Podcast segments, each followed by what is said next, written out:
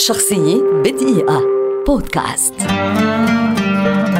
بوريس باسترناك كاتب وشاعر روسي كبير ولد عام 1890 عرف في العالم بروايته الشهيرة الدكتور جيفاغو لكنه يعرف في بلاده كشاعر مرموق وتعد مجموعته حياتي الشقيقة من أهم المجموعات الشعرية التي كتبت بالروسية في القرن العشرين. قصائد باسترناك الأولى أخفت ولعه بأفكار كانط وأظهر نسيجها المتميز قدرته على استخدام نوع من التباين في المعاني لكلمات متجاورة ومتشابهة في البناء اللغوي لكنه غير عام 1932 أسلوبه بشكل جذري ليتوافق مع المفاهيم السوفيتية الجديدة فقدم مجموعته الجديدة الولادة الثانية ثم قطارات مبكرة بعدها بعشر سنوات.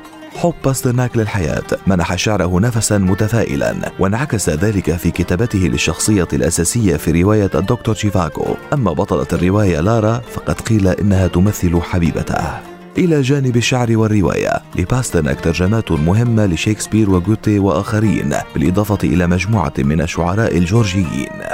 عام 1958 منح بوريس باسترناك جائزة نوبل للآداب لكنه رفضها. وفي عام 1960 رحل باسترناك ولم يحضر جنازته سوى بعض المعجبين المخلصين ولم تنشر رائعته دكتور جيفاغو في الاتحاد السوفيتي إلا في عام 1987 قبل أن تتحول عام 1965 إلى فيلم سينمائي عظيم من إخراج ديفيد لين وبطولة عمر الشريف وجولي كريستي. وقد حصد الفيلم خمسة جوائز أوسكار ويعد ثامن أنجح فيلم على مستوى شباك التذاكر العالمي في التاريخ.